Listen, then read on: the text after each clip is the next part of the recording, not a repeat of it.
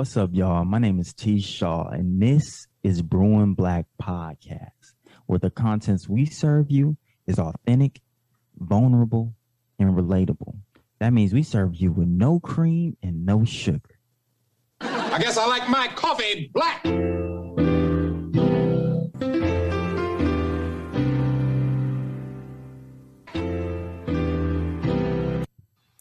Hey everyone, this is Scholar P, pronoun he, him, his. And it's your boy T. Shaw, pronouns he, him, his.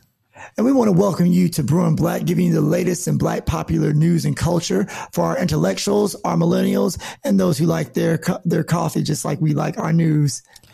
Black. How you feeling, T? Man, it's been a week. It's been a week. Um, but I'm feeling pretty good. I'm feeling a little little tired, a little exhausted, but best friend here. So shout out to Elda. You feel me? Yeah. Um, yeah, yeah. It's just been a week, bro. Like physically, emotionally, intellectually, um, with this country, with my job. Um, and just I, I think with my job it's hard because it's like just working with students. I think you get highs and lows. Like there's some things as uh, educators you can't do to like you only have them for an hour, right? So it's like you hear so much about them and the things that shape them before they come into the classroom, but it's like once they leave uh, the classroom, you can't protect them no more. So I think that that's it's a tough thing because it's like you want to be transformational, you want to make a great impact, but there's so much of life that you can't control. So I think it's like kind of dealing with that and handling that. What about you? Absolutely. No, no, yeah. Like trying to figure out how to how to control that element is, is so mm-hmm. key. Um, this week has been crazy. Uh, shout out to um, the Black Graduate Student Association. Um, everyone from Elda to my man Izzy to Aji to Janae to Markeith. Uh, we we really all came together to make an event happen. Uh, recently, um, something called Thankful, where we have food, fun, and fellowship for the Thanksgiving holiday. Even though we don't fuck with them colonizers, you, you feel me? Um, but it was a great event. Um, but I, but we busted our tails and our butts to make it happen. Um, and I just realized this week as an event planner that like sometimes, you know, things, um, you know, sometimes things don't go your way, but if you hustle, you have enough faith and you have the right people around you, can be a phenomenal event. And, and it was, it felt great. And, you know, this, uh, Saturday, um, USC, UCLA, we going at it. We going head to head. Um, but we also going to be fellowshipping together. So I'm, uh, I'm excited to see everyone in, uh, in person, um, and to enjoy it. But yeah, man, this, this week has been brutal. Um, and we're gonna get into that in the show today. Um, it's just been heavy, so like I- I'm hoping to really use this weekend to decompress, um, and get get life back on track to whatever uh, capacity we can do that. But um, T, why don't you let it let the people know what land what land we potting on? Absolutely, absolutely. So this is the land of the Gabrielino and the Tongva. This is stolen land. This is colonized land, and we will always, always, always pay those respects. Absolutely, absolutely. So what we're about to get into right now is something called our espresso shots, and that's when we just give you quick updates and opinions about the stuff going on in the world. So one of the first things we want to talk about is Zac Stacy, um, and and you know his case with, um, you know, abusing or and physically, you know, just putting his hands on um, his ex uh, girlfriend T. What are some of your thoughts about that? Bro, I woke up to seeing that video and as important as I understand videos are, it's like this it's a dual edged sword, right? So it's like we know when videos come out that oftentimes something happens and that video came out and Zac Stacy was arrested that same day. It's like when we see the the videos of uh, these unarmed black men and women being shot and sometimes killed uh, by police, like we know that things happen fast. Um, so I, I understand the how how it builds an urgency, but also it's like, damn, bro, like it's so tough to watch. Like, and I know there are some people that are triggered by that. So I think it's it's a dual edged sword. But um, Zac Stacy was, bro. I don't even know if I can find words other than like disgusting and vile and um, heinous. Like a grown man should never be doing that to anybody, but let alone a woman. And it's like bro, this I you would have thought it was WWE. Like how he was like tossing her around and slamming her through tables and stuff, bro. Like it was it was nutty. Um, but yeah, bro, like I I, I believe in prison abolition. We've talked about this and we'll jump into it a little bit more, but like there's a special place in hell for people like that. And that's just what I'm gonna stand on. How do you feel? Yeah, I mean, I just it's it's so crazy.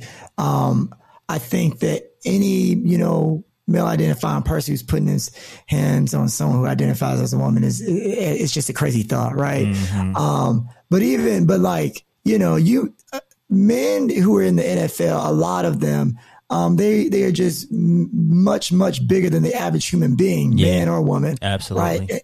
And so for this man to be putting his hands on a woman that is, you know, you know, this she's not big for a woman. Um, she's not the size of a man. Um, and for him to be putting his hands on her as a huge NFL player, mm-hmm. um, I, is is very very despicable. Mm-hmm. Um, I mean, I, it's, it's like you said before, like there's a special place in hell for people who feel like that's that's how you treat a woman. I, I don't think that there's anything that can like really justify um, that type of anger and that type of reaction. And we're going to get to uh, men and their crazy reactions probably really through, all throughout the show uh, mm-hmm. uh, today. But um, yeah, no, it's, it's disgusting. There's, there's really not much more, more to say because I, I can't defend it. And there's, and like outside of saying it's extremely wrong and uncalled for, there's nothing much for me to contribute there. Yeah. There, like, it's just, it's disgusting. But what I do want to say, actually, I'm sorry, there is something. The NFL has a responsibility to send a message, um, and, and make sure that, you know, we we know as a society just how much they don't condone that. Mm-hmm. Um, so I think that they, the NFL needs to use this um, as another reason and opportunity to really illuminate this light um, and to say that you know just because you know someone's you know famous or well known or has some money doesn't mean that this type of stuff can't be happening in the home. So I hope hopefully the NFL sort of takes that on guard. Yeah, and just piggybacking off of that real quick, like there's actually a case right now um, with Dalvin Cook. He's a NFL star running back for the Minnesota Vikings. Um, there was video or not video, there were uh, photos coming out of how he had assaulted um, his ex girlfriend. And um, I know Adam Schefter is a, a top like NFL reporter, but they kind of leaked their story to him ahead of the pictures coming out and the suit coming out and they got ahead of the story and he was like oh well i as a man was actually um, the victim of domestic violence and she beat me. Um, and this is kind of my story. And then of course later on that day that's when the suit was actually um, from her the suit was put in and it was announced and then the pictures were leaked as well. So i, I think that again i we don't know the situation. They probably put hands on each other, but I think that uh, the NFL has decided to take no stance on that. They haven't asked him to step away from the game at all. They said it's a civil suit and that they can figure it out themselves. So I think that just like you said, I think that the NFL is important for them knowing that they have something on their hands right now to make a strong stand and show that they're against domestic violence because we have I think at least 3 times, 3 to 5 times a year um, players, um, either ex players or current players, um, in trouble for their domestic domestic violence and their violence against partners or uh, violence against uh, family members and things like that. And um, I, I, really like the point that you made talking about how uh, these people in the NFL are much bigger than normal everyday people walking around, let alone women. Um, so I think that one is kind of crazy that it's the mother of his child that he put his hands on like that but two that like knowing how big they are, it is in a way like assault with a deadly weapon. You know, like you know how boxers yeah. have to register their hands, like NFL players should probably register their bodies because it's like, dog, like right. you you shouldn't be walking around like the Rock, treating people like you the Rock. Like it don't make no right. sense. Yeah, no, absolutely, absolutely. So, um, you know, we want to send our, you know, well wishes and positive energy towards um, the mother, his children, um, and their family. Um, and, and, you know, we, we hope that Zac Stacy, uh, you know, gets his stuff together and learns from this experience. Um, we're glad that no one is, uh, dead, um, because like that would, that could have easily been a murder. Um, mm-hmm. so easy. And I think that people gotta, I think, you know, man, we gotta realize our power and our strength, Um, and, and in this case, it's it's physical, but it can be in so many other ways ways that we use it to hurt hurt people. So um, yeah, it's just not something to be condoned because um, you know violence is real, and and you know you know that really could have been a death. And you know, speaking of which, unfortunately, um, you know the violence has been crazy uh, lately. Um, like like we said, and we're going to continue to say, it's a very very heavy week. Um, Young Dolph um, a very well known known rapper. Um, I believe Tennessee. Yeah, Tennessee Memphis. is where where he resides. Mm-hmm. Um, or where he's from, and he was he was gunned down. Um, the reports, some reports say that I think he was in a barbershop trying to buy donuts or or buy a cookie. Cookies, yeah, buy it was cookies. like a, a And- local cookie shop picking up some for his Yeah. mom. Yeah, and it's just like that's where he gets gunned down, and, and you know it gives me, you know, God rest his soul, it gives me um sort of some deja vu feelings, like like with Nipsey, right? So you know the the idea that like you doing you you you're not doing nothing to nobody, you're not trying to harm nobody, like, and you just get gunned down like an animal in the street, um, you know, and it- it's it's just really really unfortunate, um, and and it's and it's very it's very crazy and i'm just so thankful to be a young black male and to have my life and have, have like air in my lungs and things of that nature because so many of us don't get to grow to to see that. You know he had he had you know a partner he had multiple kids and now he won't be able to like see see them grow um and build his relationships. Um and so condolences to young dolph and his family but t did you have any like other thoughts about the situation Yeah, bro. It, I, I I think the same thing as you that it really did bring up similar feelings with Nipsey, just because it's like it's a dude that made it out that stayed local, that supported local businesses, that put, produced um, music that people could really resonate with, and they it's like they never changed, right? And it's like I understand uh, that Dolph was a street dude. Um, I mean, he had a whole album called Bulletproof about how, and the song titles was about how they tried to kill him. I think it was like a hundred shots in Charlotte, but I'm bulletproof, so f them. That's how I feel. It, it's like the track list, and it's a flex. So it's like I understand that he lived his life, but it's crazy that you can get caught slipping in your own neighborhood doing something that you do so often, so frequently. Um, so yeah, it's just it's unfortunate, and I guess one of my favorite uh, Dolph stories, and this might resonate with you, but how those Duke students they worked at the cafe, um, Yeah. and they got fired for playing his song "Get Paid," and what he did was like he brought them to not only to I think it was Rolling Loud, brought them to Rolling Loud, had them on stage, and gave them I think twenty thousand a piece, and was like, "Look, this should hold you over until you get uh get another job, get paid." So I think I think that that kind of shows you who Dolph was, and it's like. And mm. I remember, I, I I think that it br- really brings up Nipsey feelings for me because it's like Nipsey was somebody that like bought into the community that like that bought back the block that supported people that was giving money and having programming that helped the local people and that's what Dolph was doing he was he was generous with his money he wasn't stingy by any means and I think that I just want rappers and other entertainers and other successful people to kind of follow that model and I think I saw a lot of people saying like this is why y'all got to get out get out the hood. And I, I think that's the wrong uh, mentality to have because I do think it's still important for us to still to try to pull the people out that can't make it. Um, I think it's a testament to how he lived his life. Um, and I, I don't think that everybody should take that same thing away um, from what happened. I do think it's so so unfortunate, but I think that it's still important that we don't give up on people. You can't say like, oh, well, that's why we got to turn our back on the people that uh we made we made it out and they didn't make it and they gonna get us if we stay back. And I don't think that's always the case. Yeah, no, absolutely. Yeah, I, I think that um, yeah, this is a very unfortunate circumstance. But like you said, you don't want to throw the baby out with the bathwater, right?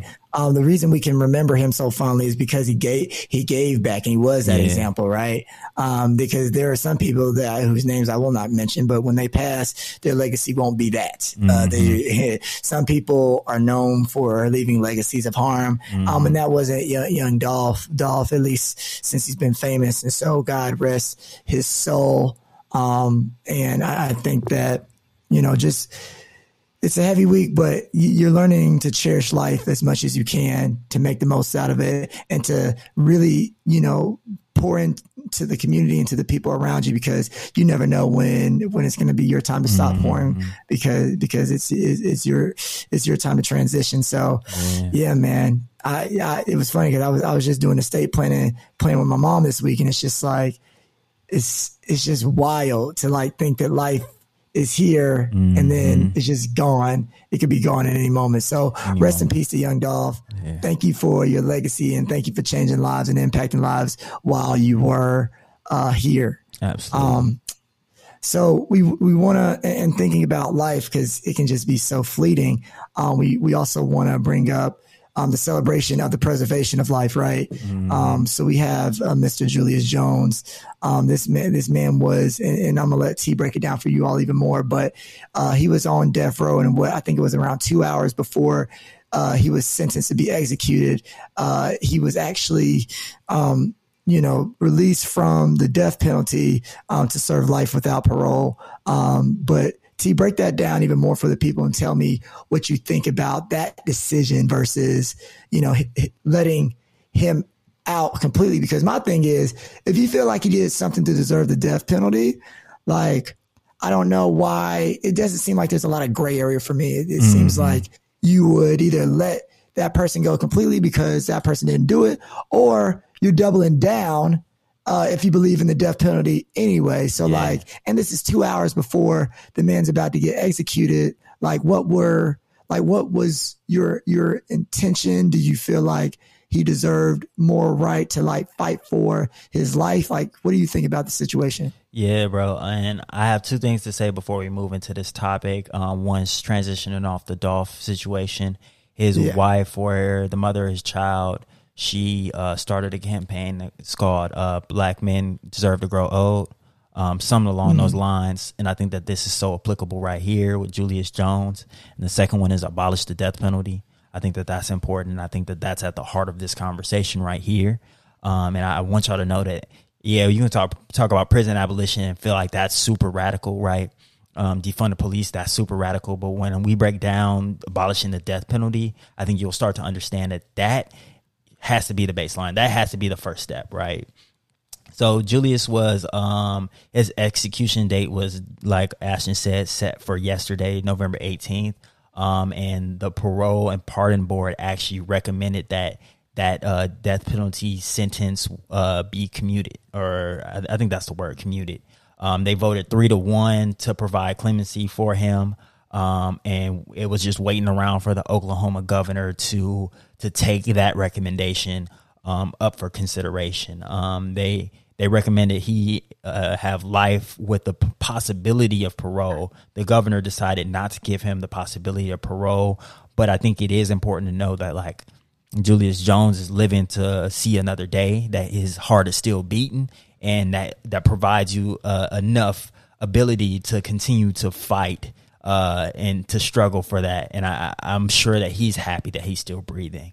Um, so yeah.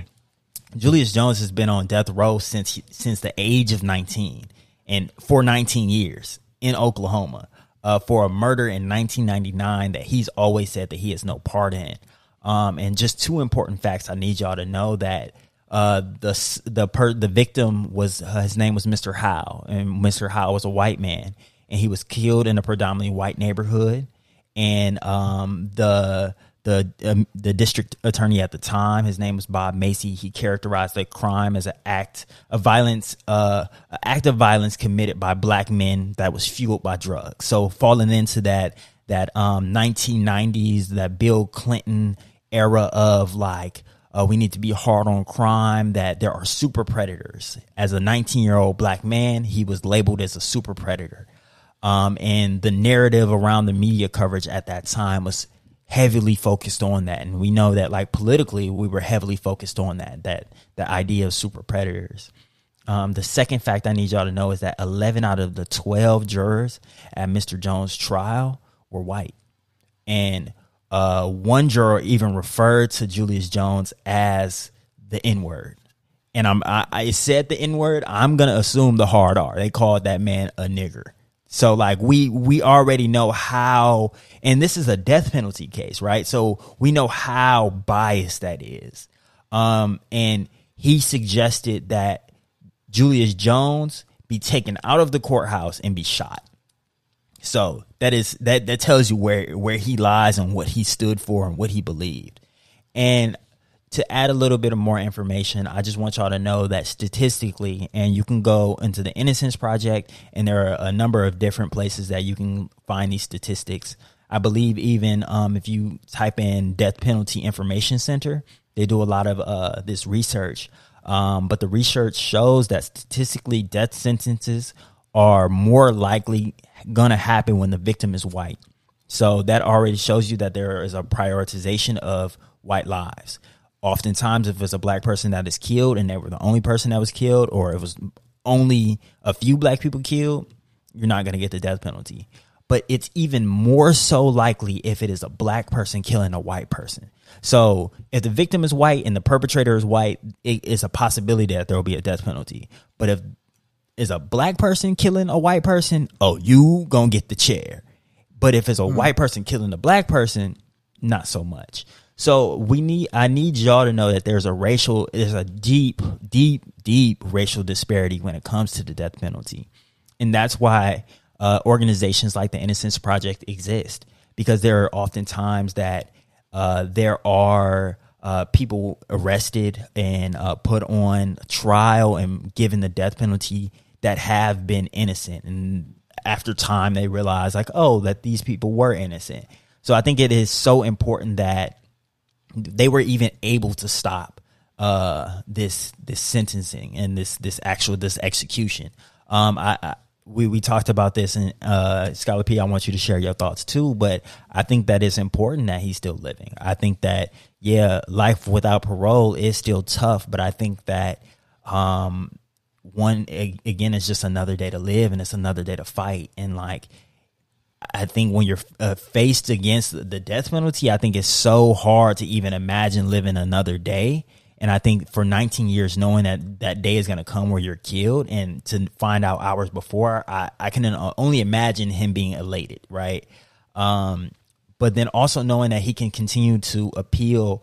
And though it may take time, I think it did show that there is power to the people where uh, enough people cared and uh, enough people fought and enough people donated to to get this execution um, stopped. So I, I think that there is hope, and I think that that's what I'm left with looking at this. Though I understand that life without parole is still a death sentence in a way. Um, so I, I think it's like you can't jump for joy, but I think that I hope that he was right, and I hope that um, people know that we can really make an influence on this political system and ju- judicial system. Uh, absolutely, yeah, yeah. I think that um, it's the idea about being able to continue to fight, right? Mm-hmm. Um, you know, I mean, you and I were talking about how, like, you know, for me, if I knew, I, I would never want to be in jail for the rest of my life, and I don't know what what conclusion I would come to about my life if that were, that were the case. Mm-hmm. And I think, but I think that in this particular scenario, I think that when you can live to fight another day, when there's hope, when you when you can appeal and this that, and the third, like you know, you you can fight. You still got a you still got a chance. Like I got I got relatives who are who are serving those types of sentences, and and you know the idea that they're still alive, they can still write, they can still connect, mm-hmm. and they can be fight fighting and trying to appeal things simultaneously. It's something to like be hopeful about in and of itself, right? right um, and so I think that, uh, and I think even more importantly, it's not just you fighting. This is another chance for all the people who've been on the outside who have been fighting for you to continue to be a voice for you. So, um, it's yeah, like it's it's definitely a, a big thing for sure. So we want to say congratulations. Um, you know, more life literally for, for Julius Jones and, and, you know, keep that fight going, brother. We, we, we here at and Black, we support you. Mm-hmm. Yeah. Yeah. So, um, but you know what? It, it's interesting because sometimes in society there can be, you know, decisions that are made that you know we agree with and give us hope. Um, but it's sort of like you, you can't you can't get too caught up in the decisions of life, whether it's up or down, because sometimes when you get too high, the world can do stuff and people can make decisions that can bring you low. Um, and so we, we want to get get into that because um, as we are recording this this podcast, the world is um, basically reacting to Kyle Rittenhouse um, being acquitted of all charges. um, or found innocent or, and not guilty of all Mm-hmm. uh, charges against him. So, for those of you who are not familiar, um, uh, Kyle Rittenhouse was, um, I, I believe, in Wisconsin, and he, you know, killed three protesters, or, or he killed three people in the wake Shot of a of protest yeah, or killed two of them, uh, wounded another. and, and yeah, and and or another. Um, and so he was just uh, um, found innocent. And it's it's an interesting thing. Before this podcast, I was talking about um, just I had a conversation with one of my friends uh, who, who's a cop, and you know he actually agreed with the with the you know innocent verdict. Um, and I, I can't say that yet because there's not enough details. Uh, but here at Brewing Black, we try to go through things with you all. So um, basically, from the videos I saw, um, I, I believe that the prosecution could make an argument that like, okay, first guy threw a bag at him, charged, charged him. There were shots going on all around and like, you know, he doesn't know what's going on. So he turns around, he shoots, he shoots the guy and allegedly he's possibly call, calling the police. And then with the other two, um, Kyle trips, he feels like someone's coming at him with a skateboard, shoots that guy. Um, and then the other guy who's, who gets shot in the arm who survives is also running towards Kyle with, with a pistol. But on the other side of that, it's, hey, there's this white terrorist. He's, he, he came, he's a 17 year old boy with AR, with AR 15, you know, and some people like to look at him as scared. Um, scared, but it's like you came with a group of people or by yourself with um, to a protest with the AR-15 as a child. So like, how can you be that scared? Um, and I, and I think for me, the the thing I want to break down are, is two things. First of all, as a community, I don't like where's this boy's guardians? Where's where's his family? Because y'all shouldn't be letting any any you know little boy be running around with AR-15. You know that's that's sickening. First first of all, uh, then secondly, I think that let's let's say he was each of those things were self defense. Let's say that. Let's say that. Let's let's let's be in that world for a second. The the thing that black people and many people in America are upset about is not just the fact that he murdered people, but the fact that a black a black person would not be able to kill three people and to claim it was self defense. Even if Kyle Rittenhouse was running towards the cops to tell him tell them what he did, black people would not get that same luxury. They- we don't get that same luxury. Um, and the fact that he can be alive in his trial mm-hmm. versus the cops getting him down after he had already killed two people and wounded an, another one is incredible to me. That's that's that's an incredible in the in the most horrific way possible. And I think that that's what we have to understand about the situation. It's that it's not like you know he he shot those three white men, killed two of them. Okay, but like if and T, you just said it. Had it been a black man who had killed a white person for any reason, self defense or not, he wouldn't even get a chance to be under the jail. Mm-hmm. You know what I mean? So I think that that's a big part of of what of what we're thinking about, and I, we also think that it sets a bad precedent because you know you're teaching young white boys that it's okay to you know carry around rifles to shoot people to be in places that they shouldn't have been anyway because you know there's some reports going around that he was trying to be a vigilante and you know protect property. And it's just like bro you you went out of your way to a different city or a different state to try and um to, to defend something right? You shouldn't have been there anyway. Um, and and and now not only did you come into a place which you, where you didn't belong, you weren't invited, but you caused harm. Right? Mm-hmm. All these people would be alive if you would, would have just stayed your ass at home, but that's not the mm-hmm. decision that you made. Right. And so now I'm, I'm trying to look for the videos. I'm trying to see all the different interactions. Uh, but one of the bottom lines is that in America, you know, what little white boys can go, go and get guns and shoot up and shoot up the place in one mm-hmm. way or another. And like, that's not what, what we're supposed to be about and that's why the gun laws, the gun law, there's push to reform these gun laws, um, and, and, and other things as well, because this, it shouldn't be, Kyle Rittenhouse shouldn't have got, been able to get access to that gun. The police should have stopped him as soon as they saw him with a gun and people should still be alive. And that's where, um, some of our frustration lies. And the, and we got to talk about his tears, bro. Like those, Dog. those tears, bro, bro. Matter of fact, I've been talking talking a second. What do you think about? What did you think about his tears? And tell me what you just thought about the whole situation. Dog, I'm like he. If he spent money on acting lessons, he need his money back because he was. It's like, yeah, Like, yeah. I'm, I'm not even gonna make. Yeah, yeah, yeah. if you don't take yo, and it, I, I think what you said, like it, it makes me think a lot, right? So let me juxtapose this. And when I say juxtapose, like let's put this in comparison. Let's put this side by side with the situation that sparked this, right? So the shooting of uh, Jacob Blake, right? So Jacob Blake, it comes out. Um, some information has come out since the shooting, and it was found that he had a knife. He had a pocket knife. I don't believe the knife was ever like actually like retract, like protracted. Like yeah, I don't think it was ever like out. You know, a pocket knife you can like hit the button and it flips out. So when the police were trying to arrest him um, and tase him and some other things like that, he was walking to his car um, when the officers pulled him down.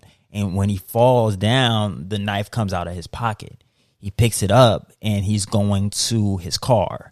Um, and they're telling him to drop the knife, drop the knife. Um, he opens the car. He he says that he was trying to just put in his console and that he was going to either just be arrested or whatever it is. But he didn't. He was thinking like they're gonna kill me because I have this knife on me. So let me get rid of it. Um, and he shot in the back and he paralyzed. Shot in the back seven times. Right.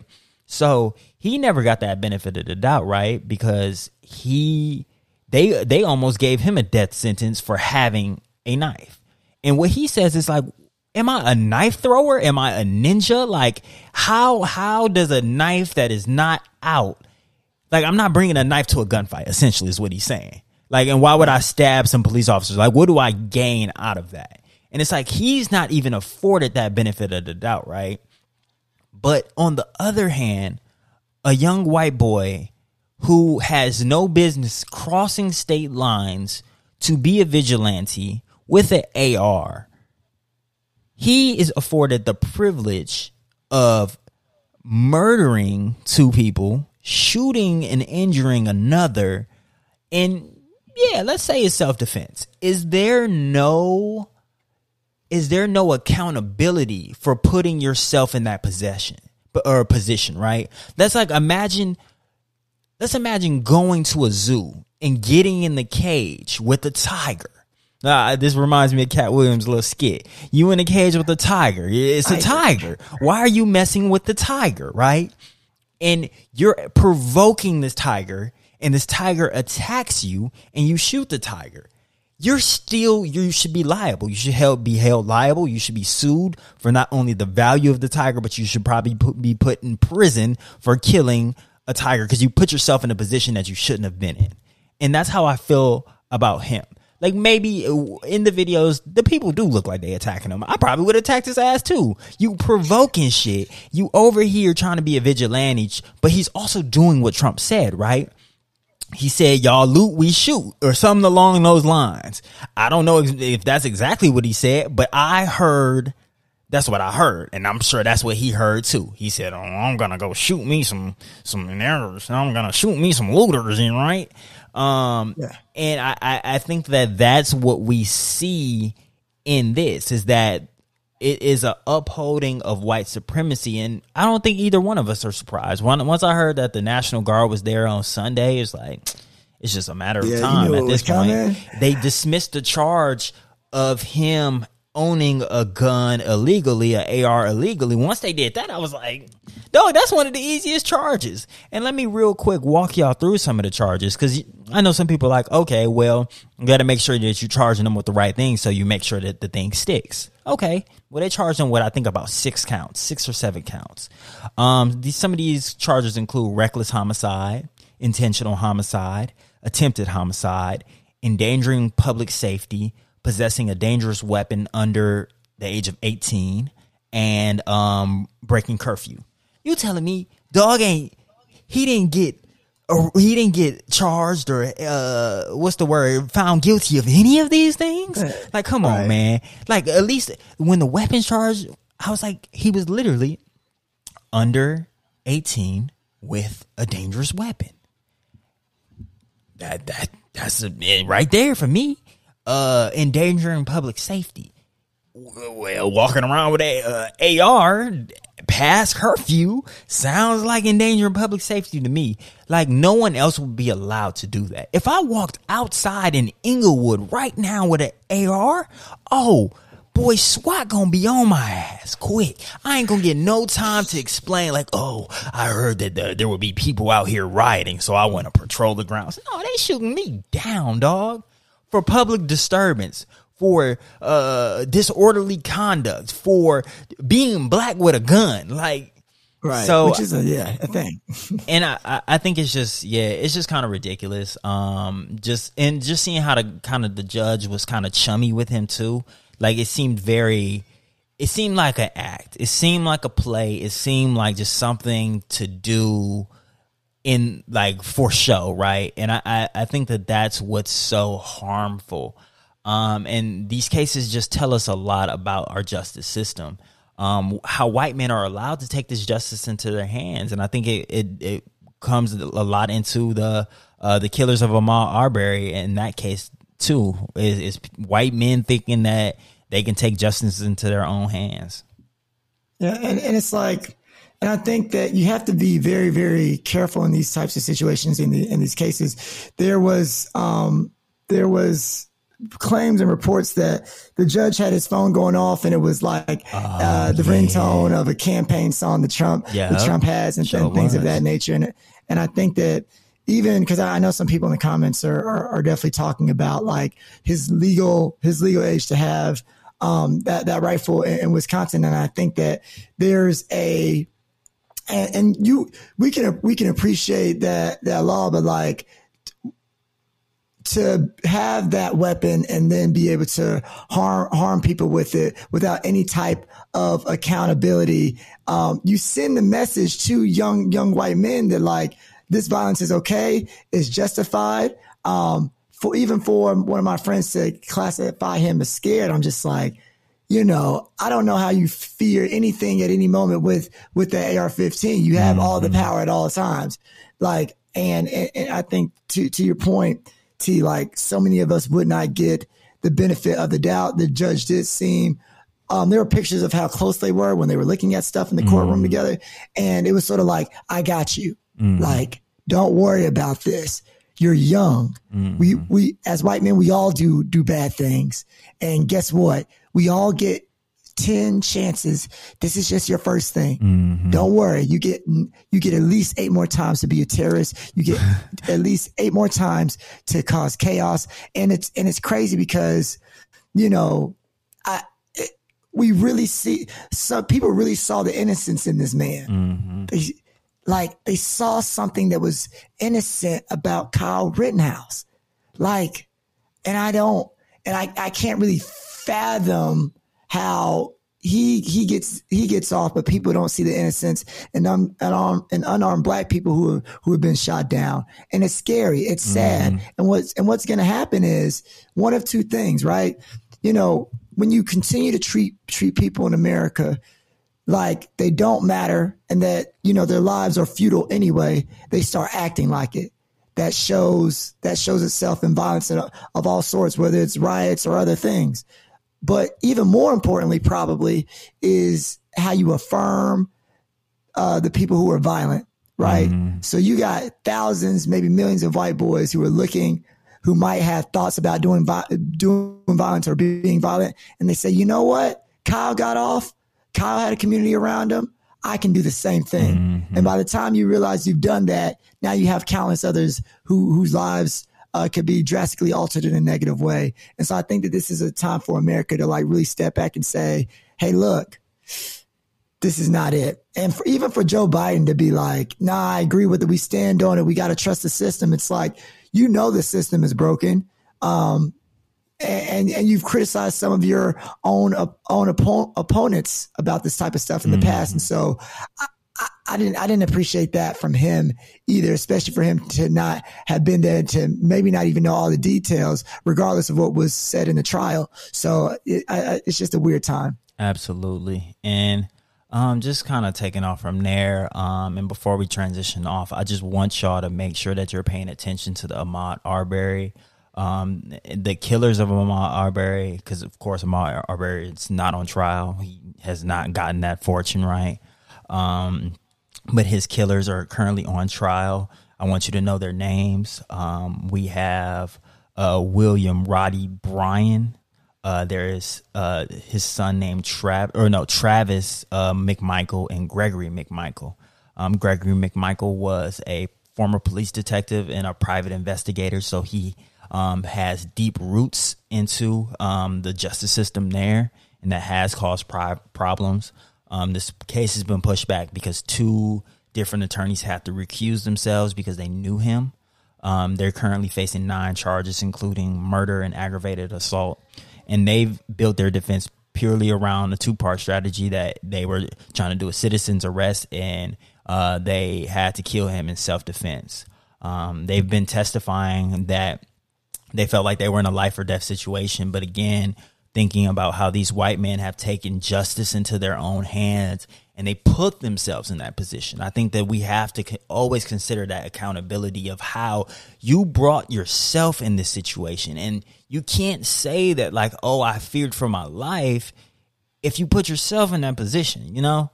Um, and also knowing that this, it gives George Zimmerman vibes too, because McMichael, um, who f- prides himself as some type of like neighborhood police, um, called the police and said that he saw Mr. Uh, Arbery uh, jogging by and that he resembled a suspect, black, um, in a series of break ins. And the police told him that they didn't have any reports on file and to not pursue.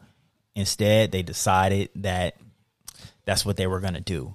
Um, so um, I believe the defense just rested either yesterday or today. So the, the case is wrapping up. Um, that verdict will be coming. We probably will uh, cover that by next um, next episode. But I just wanted you all to keep that in mind that this is another pivotal case on deck, um, and y- y'all got to watch out because we understand how the justice system works. Um, so yeah, we just wanted y'all to keep that on deck for y'all. Absolutely, absolutely. So yeah, um, and, and I, I didn't, I didn't even say before. It's, it's, it's been such a crazy episode, but this was a part of our our light roast. and for those of you um, who don't know about the light roast, is when we criticize someone or something in society, um, and we try to do it in a constructive way. But this week, uh, you know, it, it's just a tough week, man. Mm-hmm. It's it's heavy it's heavy, you know. Um, so I, you know, I think I think we've said everything that we need to say on it. But yeah, this this is a critique on America and how the system is working. Um, it's so funny to you, even when you say justice system, it's like what just like I, I, I don't even know what to call it. Uh-huh. It's it's just it's just a system. Judicial. It's just a system. I can't even. You said what? I like judicial because it's by it's judges. It's not justice though. Yeah, yeah, yes. It, no, not at all. So, yeah, it's it's a tough thing, and you know, um, something something else that's really really been big big too. Um, that also uh, unfortunately involves the law the loss of life. Um, was you know the Travis the Travis Scott, um, his festival Astro World Festival, right? Um, at the, well, it was a Day N Vegas. Um, uh, and, uh, yeah, it was Astroworld. Oh, oh, Asher, it was okay. Part of the so it was crazy. T T put me on um, to one of the videos where you know they had signs all day. Um, they had signs all day, even during the show. Mm-hmm. People chanting Travis, "Hey, help us! Stop the show!"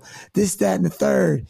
And it was just very, very sad to see that you know some of this could have been parlayed and that there were just so many signs before all of this happened to where you might have been able to stop some of this stuff had you been paying more attention and been mm-hmm. been more diligent. But t what do you think about this whole the whole debacle uh, with astroworld?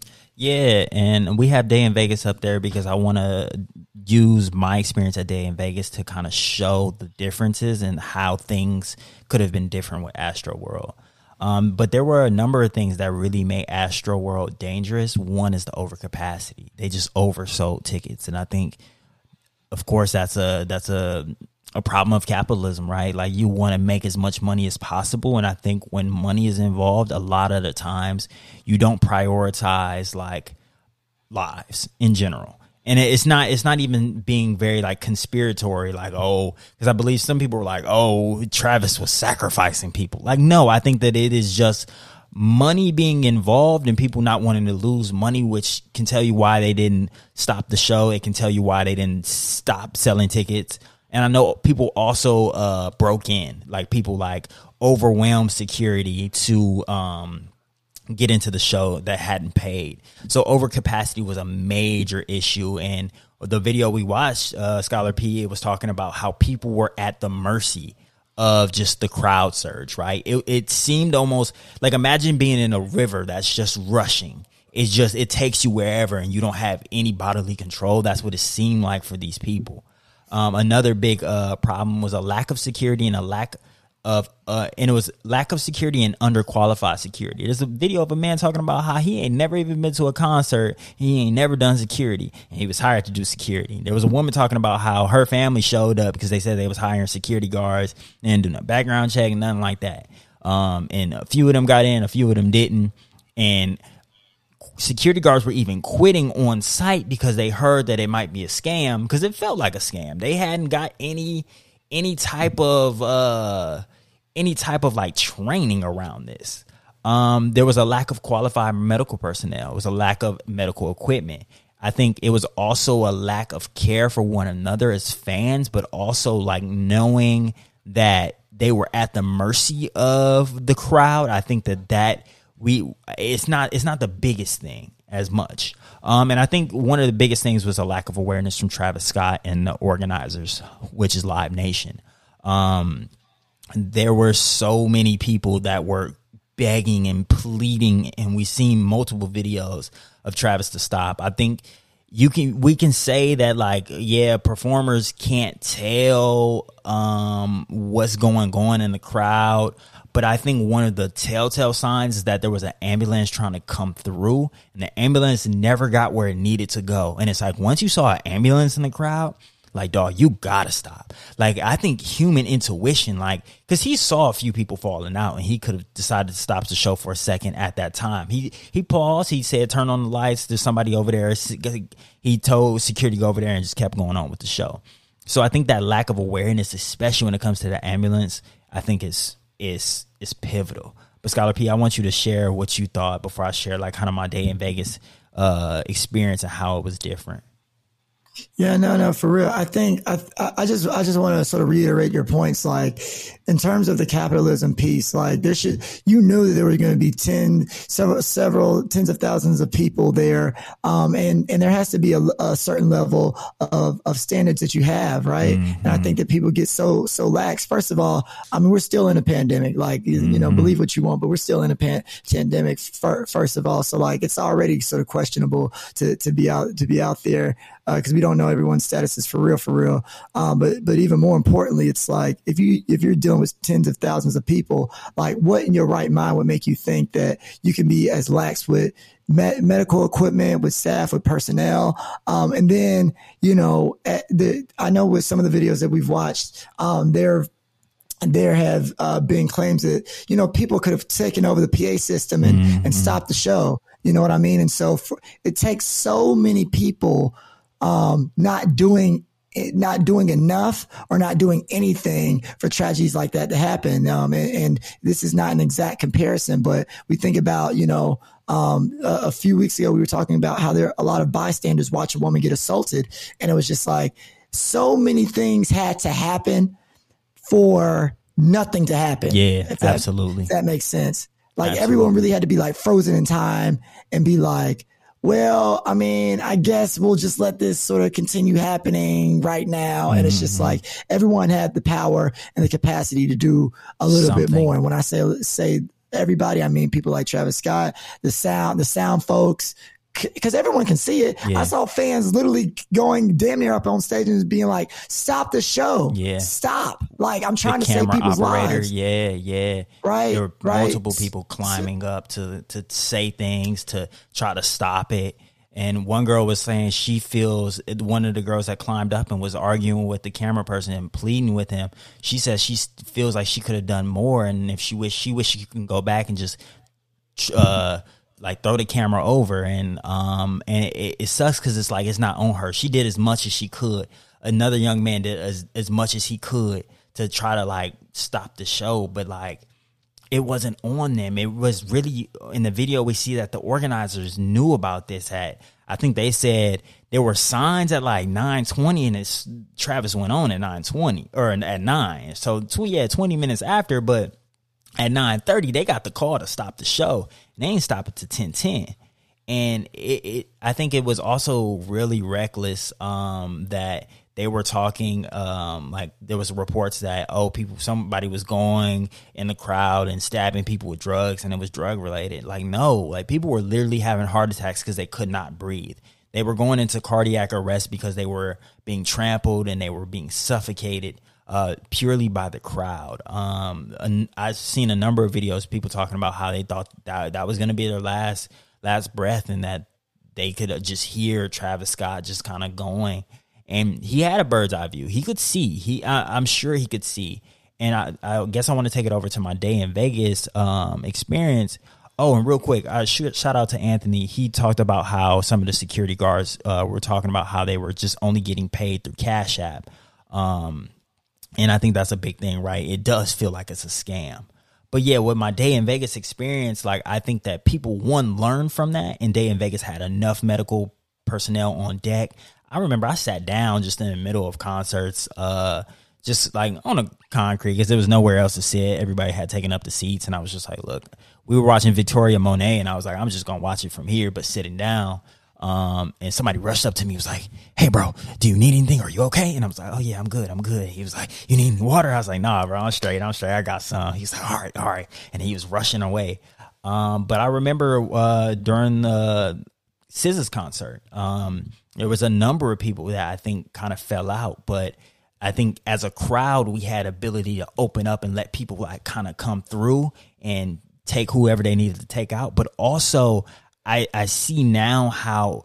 I mean, of course, hindsight is twenty twenty, but these these uh, artists are so observant now. Like when SZA was performing, I saw about six different times lights. People would take their flashlight and let me see if I can do it they would take their flashlight and they would like kind of swirl it around. They would like, and it would be a a group of maybe ten people. And not only can other fans see it, and if other fans saw it, they would do it too. But then the, it got the artist like attention, and I think that that was super, super, super important because SZA stopped the show a few different times. They stopped the show to say, like, look, y'all gotta everybody take three steps back and give people space so people can breathe and people can feel comfortable. So I, I, I saw as a group we could see how um people can kind of come together and it reminded me of our protests and that's what i used to i was thinking about with astro world right like i remember one vivid moment when we were in front of the ucpd office and we had the hand sign, right? Remember, I taught them the hand signs, like to quiet mm-hmm. down mm-hmm. or if there was danger, and we would have the quiet crowd quiet down. They gave the danger signal showing that like somebody had passed out and people opened up. And I remember Mason was like, open up, and the crowd opened up, and we rushed in and got the girl, got her out, got her some water, got her under some shade. So it's like, those are the safety precautions you need in place when you have a large amount of people in that you're responsible for. And I knew that as a 24, 25 year old, right? Like just running up. That was the first major protest I've ever had. Like I, you know, I had 50 people show up, but thousands, bro. Like, but that that's with great power comes great responsibility. And I think that that's why Travis Scott is, he is liable and Live Nation is liable. Right, right. Absolutely. Yeah. Yeah. Cause it, it, it's, like if you if you can know that with without having that experience of like holding those concerts and those festivals and like how the hell and it, and it goes back to what you were saying mm-hmm. before it was just like the qualifications the the the qualifications of the people you have running a, an event damn near can show you um, how you think about your audience um, right and so i think that with, with that being said um, you know, we can learn a lot from everything that's been going on with Astroworld. And I think that unfortunately, you know, you can't bring those people back, but what you can do is uh, learn from these other concerts. And honestly, T, I, I'm thinking about what it looks like, um, to, to have these festivals be sort of set up more stadium style because um, where, where you actually have chairs and it's not just people standing, standing in, in a particular area. Because I mean, this, this is going to go down in history as something that's super, super horrible. Yeah. And it might change the way that, um, these types of events are thrown, uh, thrown from now on. But in the meantime, I think there are very simple things and, and very, very simple but effective models like the ones uh, you use at the protests, the ones uh, that were used at the Day N Vegas that people can really, really learn from. Mm-hmm. And so mm-hmm. that's our hope. Ash, uh, Travis is paying for the funerals of, of the deceased, which as he should. Um, and hopefully he takes a lot more pride in those safety measures moving forward because clearly the people around him did, and people around him in Live Nation, uh, did not do that. Mm-hmm. And, and I, and I hope that they sort of take those lessons moving forward. Big facts. Yeah, man. Yeah. So, um, you know, these, like I, like we've said, it's been a crazy week for artists. Uh, it's been a crazy week for us all, but staying in the artist realm, there is some, some light. It's, it's light and darkness in a sense. Mm-hmm. Um, uh, Summer Walker, man, Summer Walker. Um, she had one of the best, um, R&B debut al- albums like ever. Mm. Um, I know her, her, her joint actually debuted number one on the charts. Um, still over it. Shout out to still over yeah. it. Me and T Shaw have listened to, uh, the album. Um, and you know, it, it's great. Um, but you know, now we got to get into some, uh, fairly crazy stuff because, um, you know, she was talking about, basically this idea of London on the track, right? And when she was talking about London on the track, uh, she basically this is my this is my favorite song on the album thus far. It's called Fourth Baby Mama. Okay. now here at Brewing Black, we don't even like to use the word baby mom or, you know, but, but this, that's the literal name of the song. And she started off the song by saying, your mama should have whooped your ass. and first of all, don't ever tell me and don't ever start anything with me by saying my mama should whoop my ass. Mm-hmm. That's disrespectful. Oh, but absolutely. it was, but in the song, she talks about how his mom was not there for him and how now because he's lit, he has money, he's paying up for a lot of stuff for his mom. His mom condones certain behavior in, in terms of the way in which he treats women. And it, and it started to make me think about like, you know, as, as two brothers who have great moms, right? Um, you know, we, we we think about this this idea of raising a black man in America and having to instill so much confidence in him and so much love in him because the world naturally wants wants to hate us and looks for ways to hate us. Mm-hmm. Um, and of course, it does the same thing for for little black girls as well. But I but I speak about black men because sometimes in all all that love that we are given by like our, our moms and things of that nature, sometimes we can be de- defended and coddled in a way that doesn't make us um, the best mates for future people because yeah. some of our behavior uh, is ju- uh, justified and we make some excuses mm-hmm. for that behavior. Um, right. and so, so I just, Right, right. And, and, I think that mothers try to love us so much. And I think that sometimes um, people will also say things like, Who raised you? sort of mm-hmm. making a claim that our guardians didn't raise us in the correct manner. But T, what do you think about how the world sometimes loves us so much that, you know, it, there's not a sense of accountability for like our future relationships. Speak on that a little bit for me. Yeah, bro, and that's such a good question because I mean, especially couched in this episode, right, where we understand as black men, there's a lot of harm that can come to our bodies and our physical just for being who we are. Like not even uh, as an individual, literally just our identity as a person that is being born can bring violence. Right. And that's how what I also quick tidbit. That's why I want people to understand about like the trans identity and when we're talking about women, right? Like literally who you are can cause violence. Nothing you've right. said, nothing you've done, just literally you existing in this world and walking down the street can lead to that, right? So I, I think with that, then you you're like, okay, well, we need to to meet these people with care, um, but in a lot of different ways, especially because uh, the the issues that affect the black community, black men, like our our issues are and our our the injustices that happen to us are centered, right? So we have a privilege in a way to hold these conversations and in a lot of ways like we get put on pedestals um, i know a lot of uh, black men that really are just uh, they they meet the bar because the bar sometimes is in hell and they get put on a pedestal just for like doing things that like women do all the time right so i i, I think that that is one thing that maybe we can start to think about how to hold people accountable it's like you sometimes i think as men, especially black men, we uh like what's the saying? Like you applaud a fish for swimming. Like I feel like sometimes that happens Right. to us. Like just because we're a decent ally, people are like, "Oh my god!" It's like you know that white boy that's a Kappa. I forgot his name, but he he was shimmying. Everybody was like, "Oh my god!"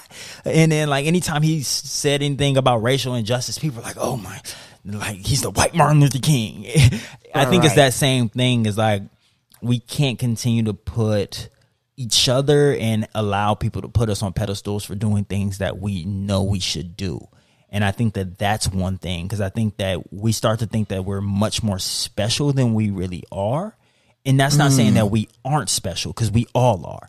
But like again, we all are special, right? We're no more special than anyone else. So the things that we do shouldn't be held to a higher standard as if a black woman had done it or um, if somebody else had done it, right? Like I think that that is one thing that I think that we maybe have to get out of. Um, but I mean, I, I, think my mother, like, I, I would have to ask my sister, but I don't think she raised us any different, right?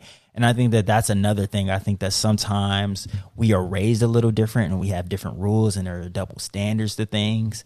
Um, me and my sister had the same curfew. Um, so I know some people are like, oh, the son can stay out a little longer, but the the girl got to come in earlier as a protection for her, and that's understandable. But it, it does impose a double standard. So I think that I think things like that, um, because I, I, even even in my family, there are some deadbeat dads, right? That people they they give them the benefit of the doubt, like, oh, he was going through some things, or he wasn't ready at the time. But it's like, sir, your child's still living and breathing and growing older, and you haven't done anything, so that's not really an excuse. So I think that uh, oftentimes we people find excuses for us and our actions, and I think that that's the the start of the problem. That being on the pedestal and always being able to excuse things that lead you to being a bad person. Not saying that one action makes you a bad person, but when you continue to excuse actions, those things, uh, you know, the parts parts become a whole, right? Like, and I th- I think it starts to make up some people's identity, and they think they can get away with things they definitely shouldn't. Yeah, yeah, and and you know, it's interesting because you know, in, in that I also want to bring up something that's been really big this week, um, heavy, heavy week, man, that uh, which is DaBaby and DaniLeigh. Because as you talk about this idea of accepted behavior and like that becoming a trend and a pattern that folks accept, I think about DaniLeigh um, and DaBaby. And so for for those of you who don't know, um, DaniLeigh b- basically, or DaniLeigh was basically in her in uh, the DaBaby's townhouse in Charlotte, North Carolina. She is, you know, nursing her, not nursing her baby, but taking care of her baby. Um, and her and her and DaBaby have an argument. DaBaby says, "Hey, look, you know, you can't stay here. You got to go now. Maybe you can go to a five star hotel, whatever."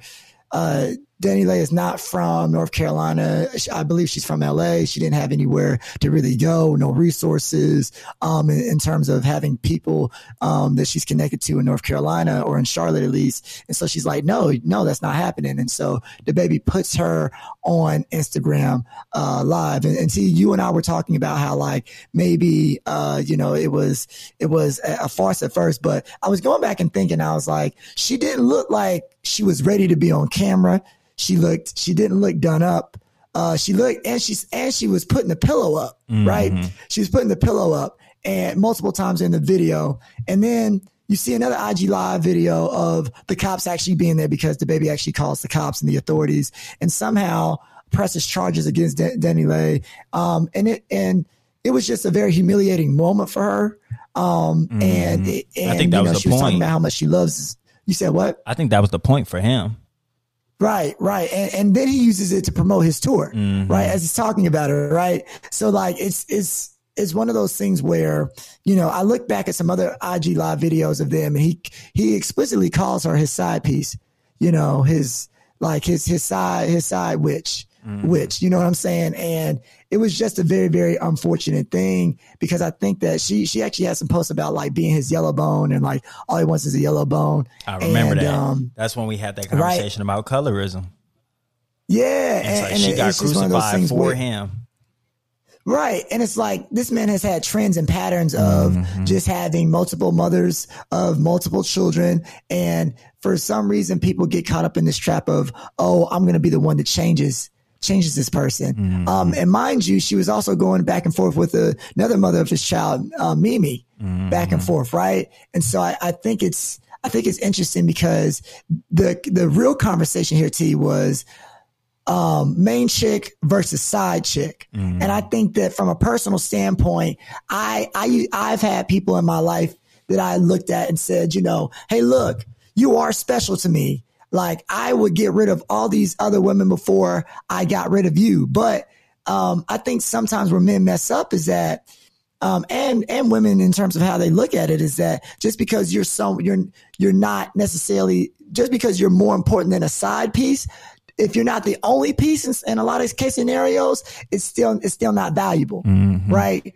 Because this because I think what what DaniLeigh was was thinking was, oh, he's spending time with me. We've been in this house for three months, and this, that, and the third. But if the man thinks about you doesn't doesn't consider you his most important the most important person in his, in his, life and in monogamous relationships the only person in his life you're wasting your time mm-hmm. because you can be more important than all the casual people but just because you're a level above casual doesn't mean that that's something that you should hold on to. Mm-hmm. That's a very mm-hmm. low bar for people who want a monogamous relationship. If I'm not your only piece and you're looking for a monogamous relationship, why would you entertain someone who's making you just slightly above their side pieces.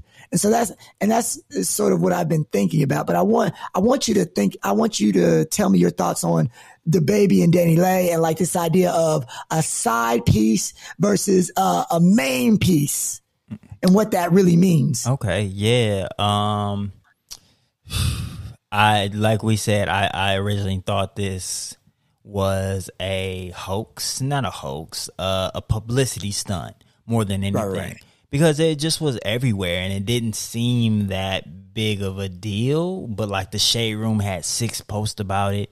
Uh, it was yeah. trending on Twitter. Uh, baby's other baby mama jumped in, was saying stuff. And I was like, what?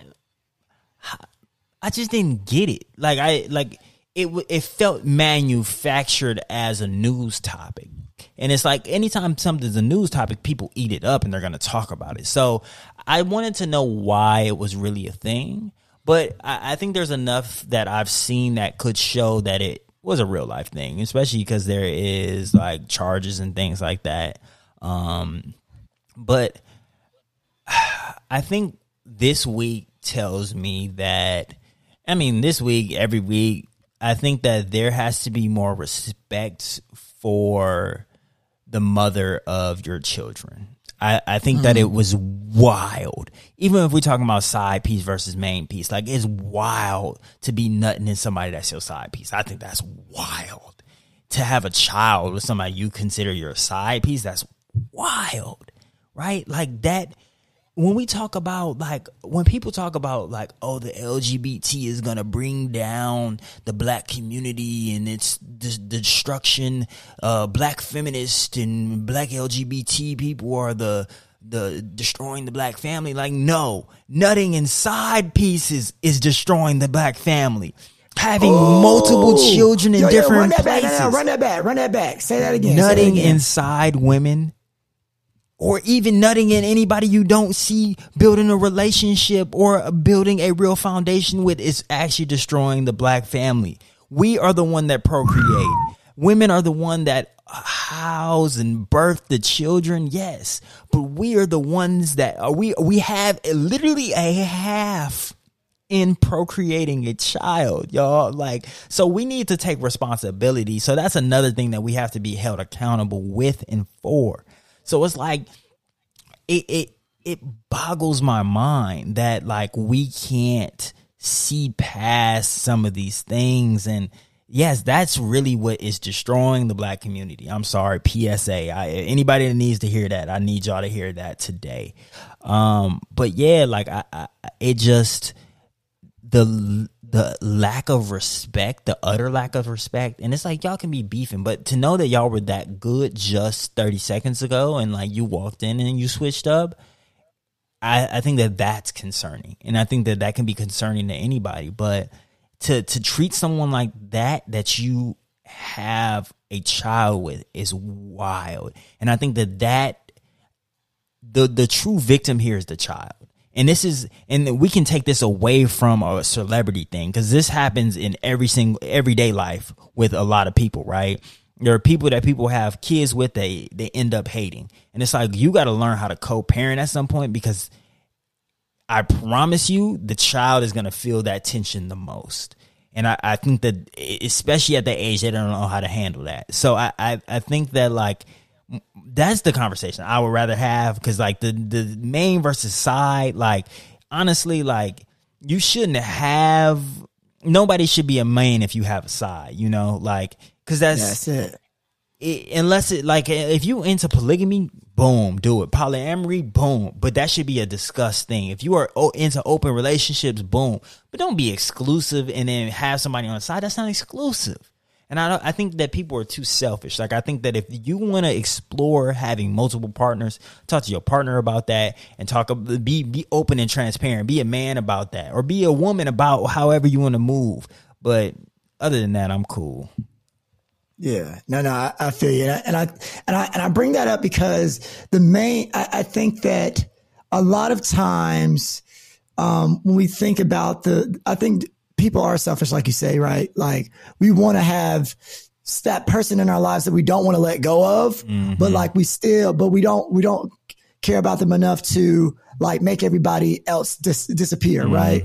And then a lot of times I think that we folks sell each, sell people these false promises of, oh, I'm going to treat you like a man. Mm-hmm. I'm going to do more for you than I'm doing for other people, but I'm still not going to, but that, but it still doesn't mean I'm going to settle down or whatever. And, and we're, mm-hmm. and like I said, we're only talking about people who want monogamous relationships. And it's like you sell that person, a, person a dream. I've sold people dreams.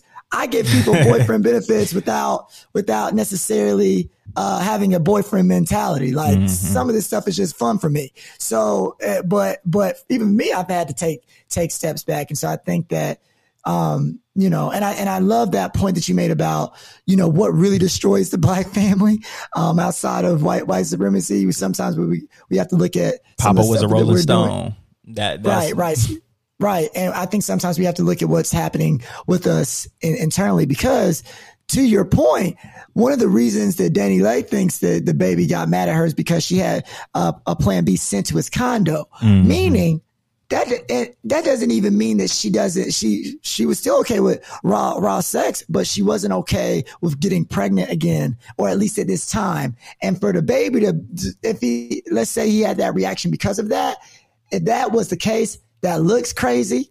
And furthermore you're willing to put your daughter out on the street. Because mm-hmm. let's let's say D- DaniLeigh was uh was attacking DaBaby or something like that if she's getting if she's getting charged with those types of things I'd be damned if, a, if if the mother of my children would ever attack me and think she's going anywhere with my child. Big fact. You know what I mean? Big fact. Especially when I'm in my I'm in my city where I have the resources and all the connections and stuff like that. If you really feel fear for your life or you really were that scared of Danny DaniLeigh, your daughter wouldn't be going with, with DaniLeigh. You mm-hmm. use the cops as a tactic to help kick her out, mm-hmm. right? Because if she was attacking you, there's no way in the world that a responsible father would let his his three month old T mm-hmm. go with go with that mother. So I, I think that you know it's it's embarrassing. She said that she wants to she's gonna live learn from it and grow. But I think you know as as DaBaby looks at this situation, I hope that he really takes the time to actually really like and enjoy the person that he wants to spend um to, that he, the next person he wants to get pregnant because this is not how we should be running y'all like like y'all, y'all are destroying lives. You know, you have no intention of being with this person or loving this person. And I think that DaniLeigh was sold something else. Absolutely. And if, if, if he did, and even if he told her, Hey, you're a side piece because he did that on Instagram live, you cannot then treat her like she's your main. and give her the benefits of a main. That that's a, that's manipulative. Big I can facts. say that because I've I've done it, even if it's been unintentional. We all have to look ourselves in the mirror. So Mhm. that's yeah, it's, it's it's a crazy world, bro. It's a crazy world. absolutely. Yeah, man. Yeah, but look, y'all. I, I know I keep saying it. It's it's heavy. This is a two tonner. This is a Mhm. two ton episode now. Um, but what we're about to jump into is something called our spotlight. Um, because you know people people have been winning, and we and we got to make sure that we we illuminate the people who have been winning, winning, especially the black women who've been winning. Um, and so we want to give a special shout out to Dawn uh, Staley. Uh, she just recently signed a $22.4 million contract. Um, and she is one of the highest, she is the highest paid coach in her sport and in the South, so, Southeastern Conference. So we want to say congratulations. Uh, we love it when black people get their coin. Uh, we deserve, uh, their coin. Uh, the coin one day, see that one day that's going to be us, man. One day we're going to be, we're going to give the spotlight to ourselves one day Hey, one day, love that. one day. we, we, we, love those types of contract numbers, but, um, in all seriousness, um, you know, it's, I think that there's so many, there are oftentimes, uh, so many situations where black women either underestimate themselves in the job market or they're underestimated by their prospective employer and they don't get that coin compared to black men, compared to white women, compared to white men. And so to see this coach be able to be the highest paid anything in her sport and in her conference, it's just a beautiful thing. Big facts. Yeah, you said it best, bro. I, I just I love that people finally get to get compensated for their value. I think that it's important. South Carolina women have been dominating. Uh, they've gone to the Final Four a number of times. I'm not exactly sure if they've won, um, but she runs a, a fantastic program, and I think that black women um, coaches, uh, like they're on the up and up, and I think that people are finally respecting them. I think it was two black women in the final, three black women in the final four, two in the the championship last uh last year, or or won in the championship. But I I think it's just is I feel like they're finally getting noticed, and I think that's important. Absolutely. Absolutely.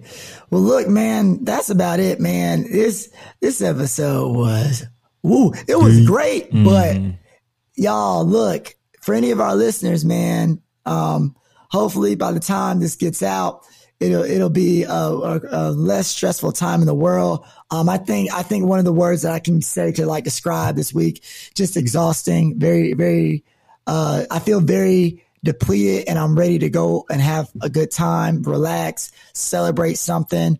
Um, cause it's been a lot of, a lot of highs and a lot of lows this particular week. And so we know that if we're feeling it, y'all are feeling it too. But we want y'all to know that we're, we're right in the trenches with you in some way, shape, form, and capacity. So we, so we want to say thank you for continuing to listen with us. Thank you for the people who, um, were contributing today to the conversation. Um, and yeah, man. Yeah.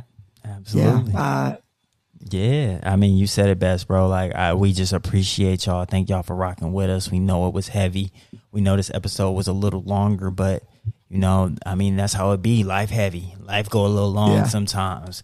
Uh, you know, cherish the seconds that you listening to this and you not in prison, that you alive, that you breathing. You feel me? Rock with us, and we appreciate y'all. Um, Scholar P, you got anything else? nah, man, take us out. All right, like we like to say, keep the coffee black. Black. And we like our podcast like we like our women. Black. Black. All right, y'all. Thank y'all for rocking with us, and we will see you soon. Peace. Peace.